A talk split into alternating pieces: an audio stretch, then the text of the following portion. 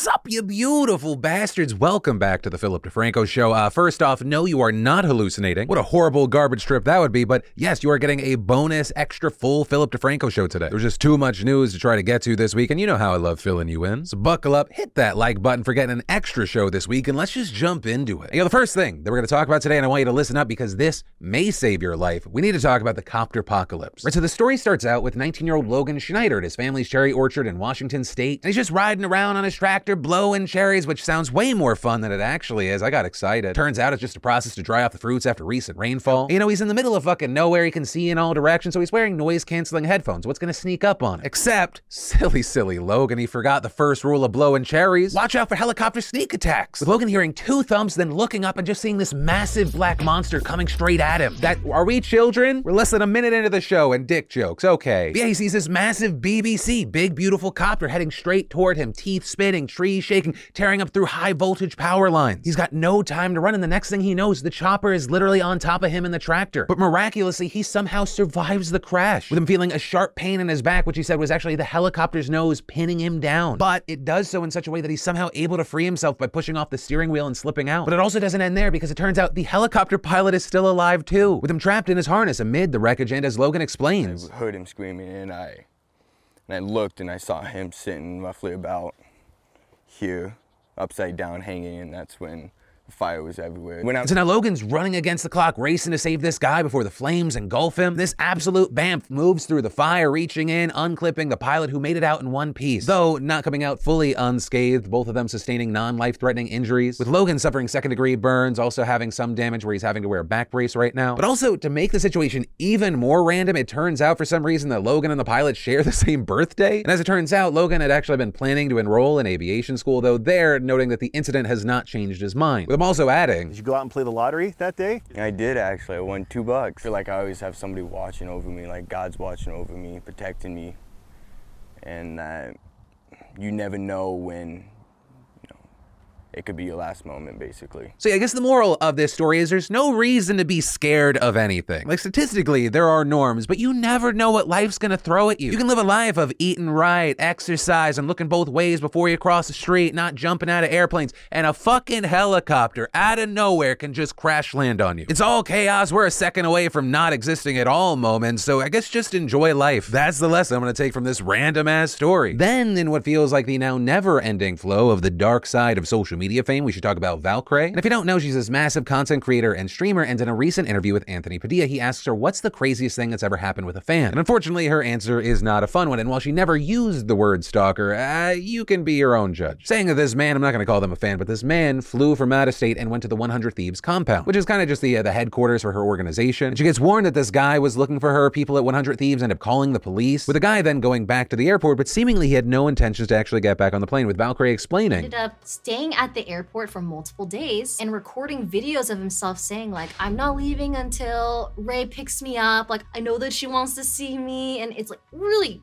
really crazy And she goes on to say she's never interacted with this person, but in his videos, he kept saying that she wanted him there and they should go to Coachella together. And adding that she thinks that he may have been struggling with mental health issues, but the whole thing reminded her just how vulnerable you can be as a public figure and online creator. like seeing the videos like him recording himself like really reminded me like anyone could watch you anyone could Yeah. watch you and build some sort of like Right. parasocial mindset with any streamer or content creator that they watch and it's dangerous And unfortunately, this feels like more and more of the norm, whether it be online creators or, of course, the mainstream people. Right? Just in the last little bit, like we talked about the Amouranth situation, there was Ariana Grande having someone arrested a second time for breaking into her home. A man accused of stalking Taylor Swift was also arrested earlier this month. The fucking David Beckham situation's bizarre. There's this wild report about an alleged stalker claiming that David Beckham's sperm had fused with her eggs, with reports saying that she ended up getting hit with a restraining order after she went to his daughter's school claiming to be her mom. Like, what the actual fuck is happening right now? And so that's why with this story, of course, yes, I'd love to know your thoughts in general, but also I think it's important to, to highlight the, the really dark side of parasocial relationships we see from content creation. We should also today talk about big emergency number news. Right? Like we all know if there is an active shooting or McDonald's is out of the McRib, you call 911. But starting tomorrow, you've also got another option, 988. With that meant to be a new alternative to the 10-digit National Suicide Prevention Hotline. Right? So if you're feeling suicidal or you're having any other mental health crisis, you can call or text that quick, memorable number just like you would with 911 and get connected to a trained professional, which is something that many say we desperately need right now because the mental health crisis in the US was worsening even before the pandemic and COVID only intensified that. Y'all, someone dies from suicide roughly every 11 minutes. It's the second leading cause of death for those aged 10 to 14 and 25 to 34. And currently, the majority of people experiencing a mental health emergency turn to 911, which can then lead to them dealing with law enforcement who aren't trained for that or ending up in an emergency room waiting hours or days for care. So you have this woman who's taken calls for the hotline and contemplated suicide herself, telling NBC.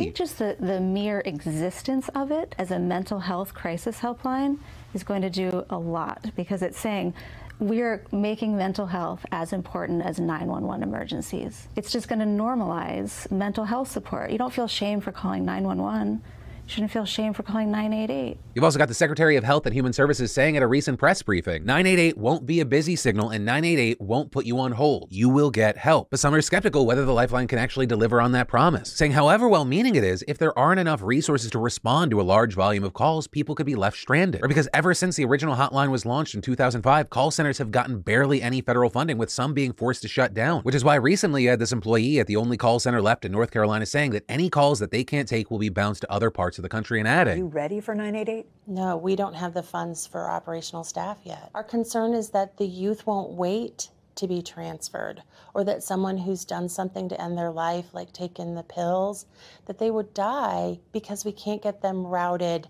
to the emergency services that they need. And as it stands right now, there are over 200 crisis centers across the U.S., with a 2021 report finding that the current hotline is able to respond to just 85% of calls, 56% of texts, and 30% of chats. And here's the thing if 988 does what it is supposed to do, get more people aware of the lifeline, then the influx of calls and texts are going to skyrocket, with health officials predicting they will at least double in the first year after it launches. But there is some hope here because earlier this year, Congress began appropriating funds to support call centers in preparation for tomorrow, with HHS saying that more than $400 million have gone towards them so far, and they're bolstering associated services like a sub network for Spanish speaking callers. But yeah, I guess the main point of the story is you now know about 988, and if you use that because you're going through something and it saves your life, I saved a life. I am a hero. That's the real reason I'm talking about this story, my ego. Also, if you're looking for a way to remember about 988, let's uh, let's try and come up with some jingles together. If you're having a mental break, call 988.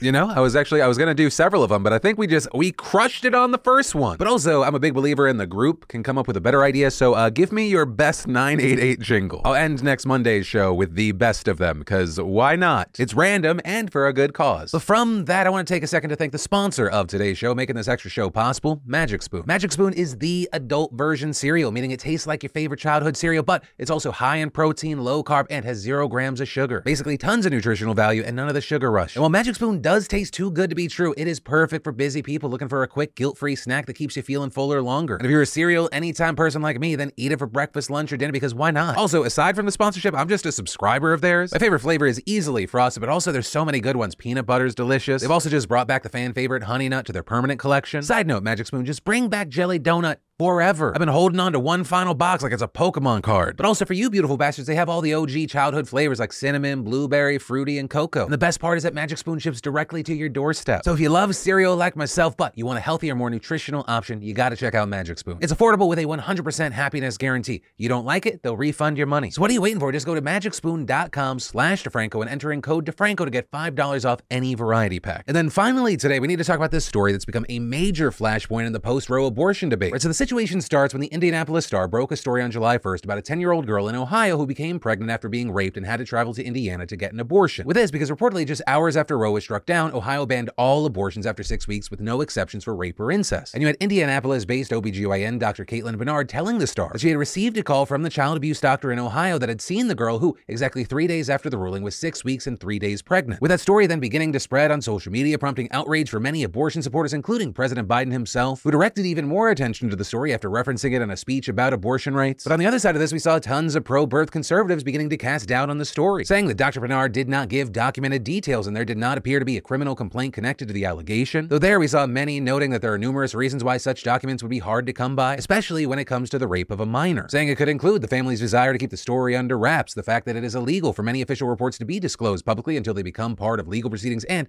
health laws that protect medical records from public view. With in fact Bernard herself even citing those medical record protections when asked to corroborate corroborate her story by reporters. But still, with that at the time, we saw conservative politician after conservative politician saying this story was a lie. This including Ohio Attorney General Dave Yost, who is the top prosecutor in the state, who told reporters earlier this week that there was not a whisper of evidence to support the story and that it was more likely than not a fabrication, as well as Ohio Representative Jim Jordan calling the story another lie. And you know, it wasn't just the lawmakers. We saw many conservative commentators and outlets using their platforms to claim that this story was a lie, with this including some of the most prominent and highly watched Fox News hosts like Tucker Carlson and Jesse Watters, who both suggested the story was a hoax, with also other media organizations owned by the right wing Murdoch family echoing that narrative, such as the New York Post publishing an article titled Activist Tale of a 10 year old Rape Victim's Abortion Looks Like a Lie. But then you had the Columbus Dispatch first reporting that a 27 year old man had been arrested after police said that he had confessed to raping the child on at least two occasions. And on Wednesday, the man who is currently being held on a $2 million bond was arraigned at a Columbus court where he was charged with felony rape of a child under 13 years old for which he could face life in prison. And in a video of the arraignment on Wednesday, a Columbus police detective testified that the suspect had indeed admitted to raping the girl twice and that the girl herself had identified him as her rapist. The officer also confirming that the abortion had taken place on June 30th, one day before the article was published in the Star, with him adding that despite conservatives repeatedly claiming that there was no evidence for this story, the police had actually been referred to the case by Child Services, which had been contacted by the girl's mother on June 22nd. Also, very notably here, the prosecutor said that the girl had only recently turned 10, meaning she may have actually been 9 when she was impregnated. And so we ended up seeing shortly after that as many of the conservatives who spread the narrative that this was all a lie quickly backtracking. Ohio Attorney General Yost doing a full 180 saying that his heart aches for the pain suffered by this young child. He also claimed the girl didn't actually have to leave Ohio to get an abortion because the state's medical emergency exemption would apply to her situation. Though you've got people saying it's unknown exactly what part of the law he's referring to, and saying even if that is true, it's obviously unclear to medical providers who would have otherwise not made this poor girl cross state lines. You also had others pointing to Jim Jordan saying he took it a step further, that he literally deleted his first post without issuing any kind of apology or remark correcting it. With people saying he was trying to act like he was on the right side all along. Meanwhile, Watters, the Fox News host who previously called the story a hoax, bizarrely tried to take credit for putting pressure on the investigation. The New York Post also quietly changing the title of their article. But beyond all that, we saw many conservative figures kind of trying to change the narrative, or some would call it distract, with many of them now trying to focus on the fact that an ICE spokesperson said that the suspect in the case was an undocumented immigrant. Others also shifting focus to Dr. Bernard with the Attorney General of Indiana, even telling Fox News he intended to investigate her, implying that she failed to report the abortion to the state. And even though documents obtained by the media have now confirmed that she reported the procedure within the three-day time frame for patients under 16, the AG's office says its review remains open, which is also why we've seen a number of people condemning those conservatives, this including the likes of Hasan Piker, who put out a series of tweets reading a 10-year-old was raped in Ohio, had to get an abortion in Indiana. Republicans, including the Ohio AG, collectively cast doubt on the story. The rapist was caught. Turns out he might be undocumented. Now they quickly switched the attack onto immigrants and the Indiana abortion provider. And going on to say these people are fucking monsters. If there was any justice in this world, every single person that's engaging in this barbaric media campaign would be cursed for seven generations, never feeling a moment of comfort their entire lives. But that's also not where the messiness with this story ends, because on Thursday, Telemundo reporter went to the home of the man who had admitted to raping the 10-year-old. And the woman who opened the door did not give her name, but said she was the girl's mother. The woman there seeming to confirm that the child lived in the same house as the suspect, but added emotionally that the girl was fine and that everything they are saying against him is a lie. They're also telling the reporters that she did not file charges against the man. And with that, very notably, the woman did not dispute that the abortion occurred or any of the other details surrounding the matter. And with this, you have plenty of people noting that there are many reasons why she might be lying about this. This including conservative commentator and analyst Jorge Bonilla, who speculated in a Twitter thread this could be a situation where the confessed rapist is in a relationship with the mother or is a relative of the family, and adding there that he saw many such cases while working as a court interpreter, with him also going on to say that the mother's distress defense of the rapist suggests that A, she is also here illegally and fears deportation, B, the defendant is the family's sole source of income, C, there is a likelihood of other children in the home, D, mom is exposed to removal of the children under dependency proceedings, failure to protect. Now, one other thing I want to note here, because you may have seen headlines swirling around saying that Dr. Bernard's official report to the state about the abortion listed the approximate age of the father as 17, but there, as some reports have noted, the fact that she gave an approximate age indicates she didn't know the actual age and thus was required to make her best guess. As it turns out, is actually often the case in situations of abuse where there are unknowns about the perpetrator. So right now, it's unclear why she put that age or if it was based on any information that she had. So obviously, there are a lot of questions with this case, but for now, we're gonna have to wait to see how all of this plays out. Though notably here, law enforcement officials who testified during the arraignment said that they're going to test the suspect's DNA with that of the aborted fetus. So that is very likely the next information we'll get and would give us some pretty solid answers. But also with the whiplash and disinformation around this story, you have a lot of people saying it emphasizes the heart of the issue here, that these cases and responses to them are emblematic of post-Roe America. But ultimately, with this story, that's where we are. Obviously, more information could come out, but based off of what we're seeing now, I'd love to know your thoughts. And there's a lot of different aspects, so maybe just go with what feels most important with this story to you. But ultimately, that is where that story and today's show ends. As always, thank you for being a part of the conversation down below, hitting that subscribe button, being a part of the community. Of course, remember, if you're looking for more news, I got you covered right here.